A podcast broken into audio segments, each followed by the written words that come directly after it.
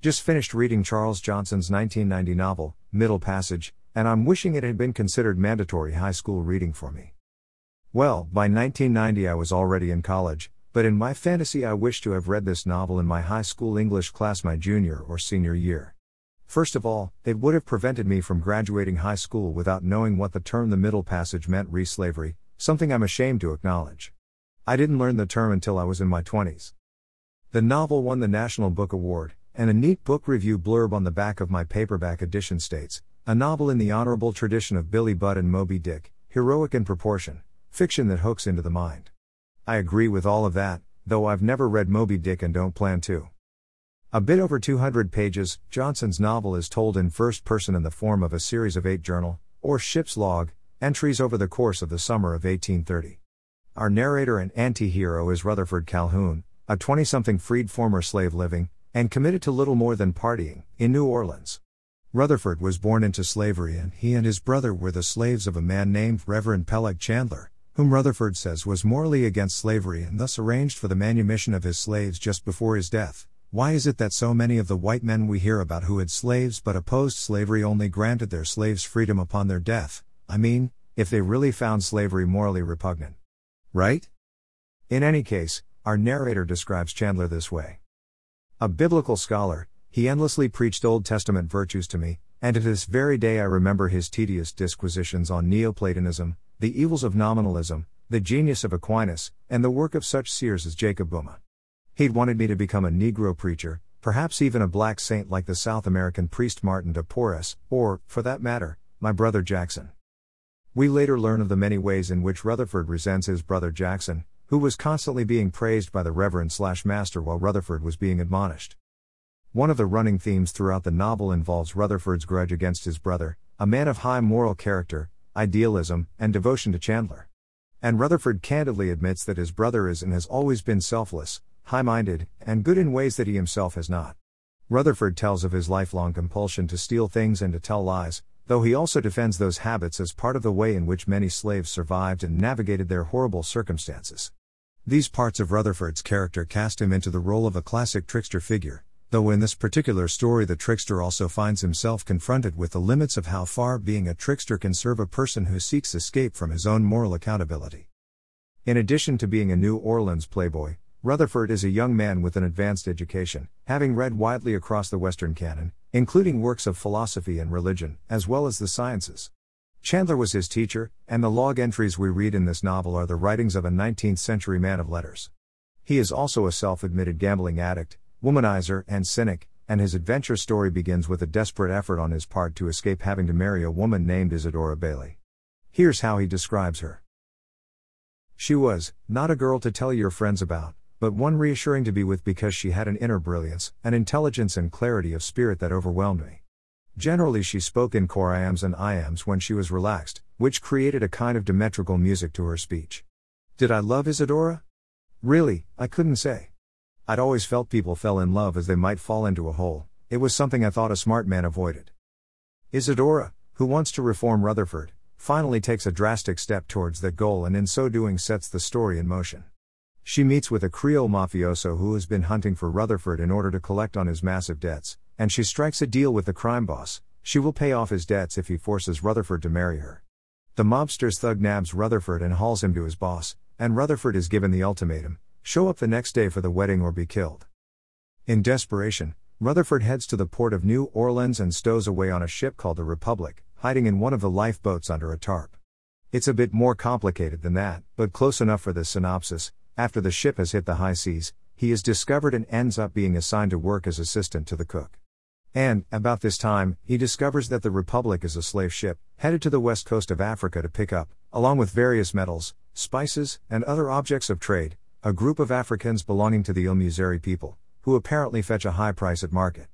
Note, although the U.S. outlawed the importation of new slaves in 1807, the practice continued and the law was loosely enforced.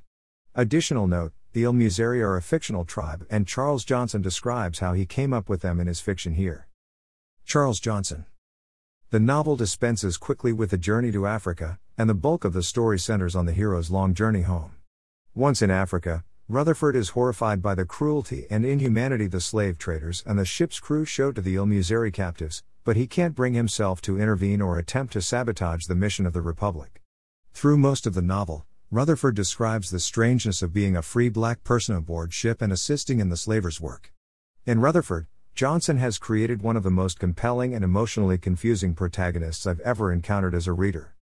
As the journey home moves forward, the crew faces a series of crises, life threatening challenges, and other obstacles, but unlike some famed heroes of ancient Western literature who triumph over these obstacles on the long journey home, Rutherford repeatedly does whatever he needs to do to protect himself, and more than once he finds himself in situations in which he betrays his own conscience under pressure.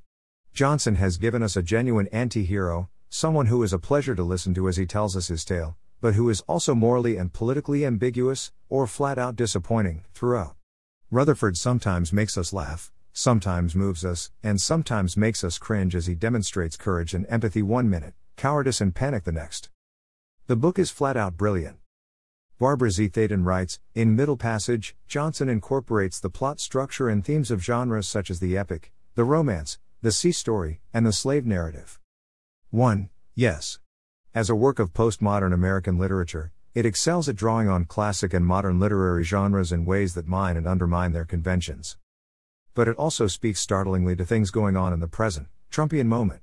I was nearly knocked out of my chair by a passage in which the captain of the Republic, the ruthless and comically bigoted, 2. Ebenezer Falcon, describes his fear of what might become of America if white supremacy and institutionalized racism lose control of the country. In a scene near the end of the story, in which Falcon has lost control of the ship to an Il mutiny and is seriously injured, he ends up face to face with Rutherford and says to him, Is it the end of the world, Mr. Calhoun? Sir? It came to me as I lay here, a nightmare that this was the last hour of history. Nothing else explains it. The breakdown. I mean, how thorough it is, from top to bottom, like everything from ancient times to now. The civilized values and visions of high culture have all gone to hell in fine old hamlets filled high with garbage, overrun with mudmen and Jews, riddled with viral infections and venereal complaints that boggle the mind and cripple whole generations of white children who'll be strangers, if not slaves, in their own country. I saw families killing each other. People were living in alleyways. Sexes and races were blurred. I saw riots in cities and on clippers. Then, the rise of Aztec religion and voodoo as credible spiritual practices for some, but people were still worshipping stage personalities too. On and on it came to me.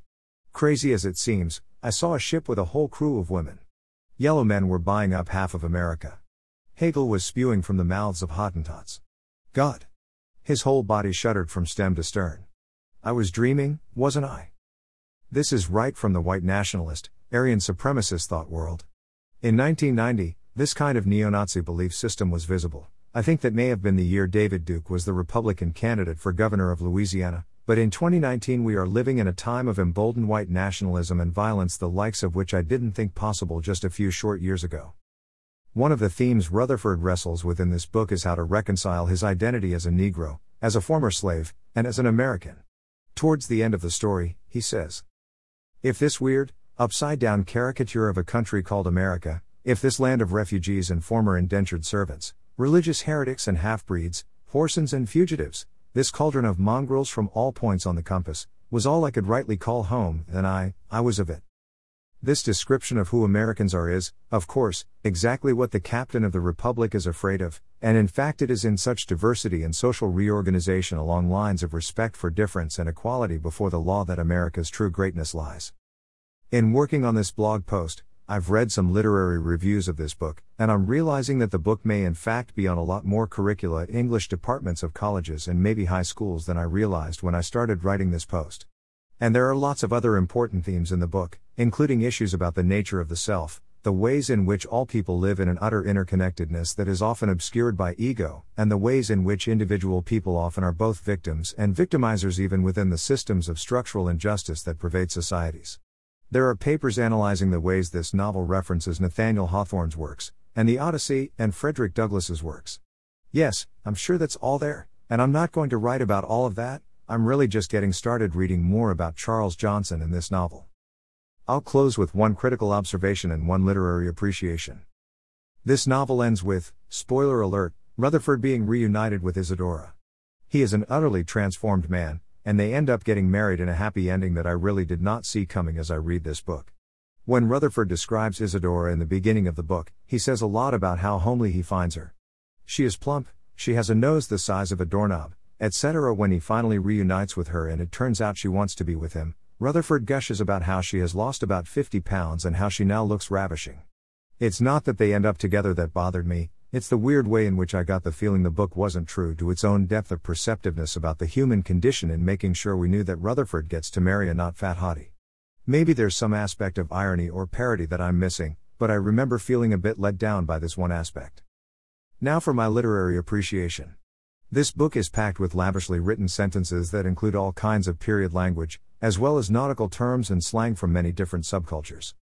One of my favorite passages takes place after a horrifying storm that has just started to die down a bit, but has scared absolutely everyone aboard ship to the core. Rutherford tells us Without speaking, we all clapped our hands together as one company. 32 sopping wet cutthroats, black-toothed rakes, traitors, drunkards, rapscallions, thieves, poltroons, forgers, clopoles, sots, lobcocks, sodomists, prison escapees, and debauchees simultaneously praying like choirboys, our heads tipped, begging forgiveness after this brush with death in Irish, Cockney, Spanish, and Hindi for a litany of collective sins so long I could not number them. Besides, I was too busy peeking through my fingers and promising God I would be good forever if he would quit playing games like that one. I'm grateful to Charles Johnson for this remarkable novel, and I look forward to rereading it soon. Endnotes 1. Thaden, Barbara Z., Charles Johnson's Middle Passage is Historiographic Metafiction, College English, Volume 59, Number 7, November, 1997, pages 753 to 766. 2. Ibid.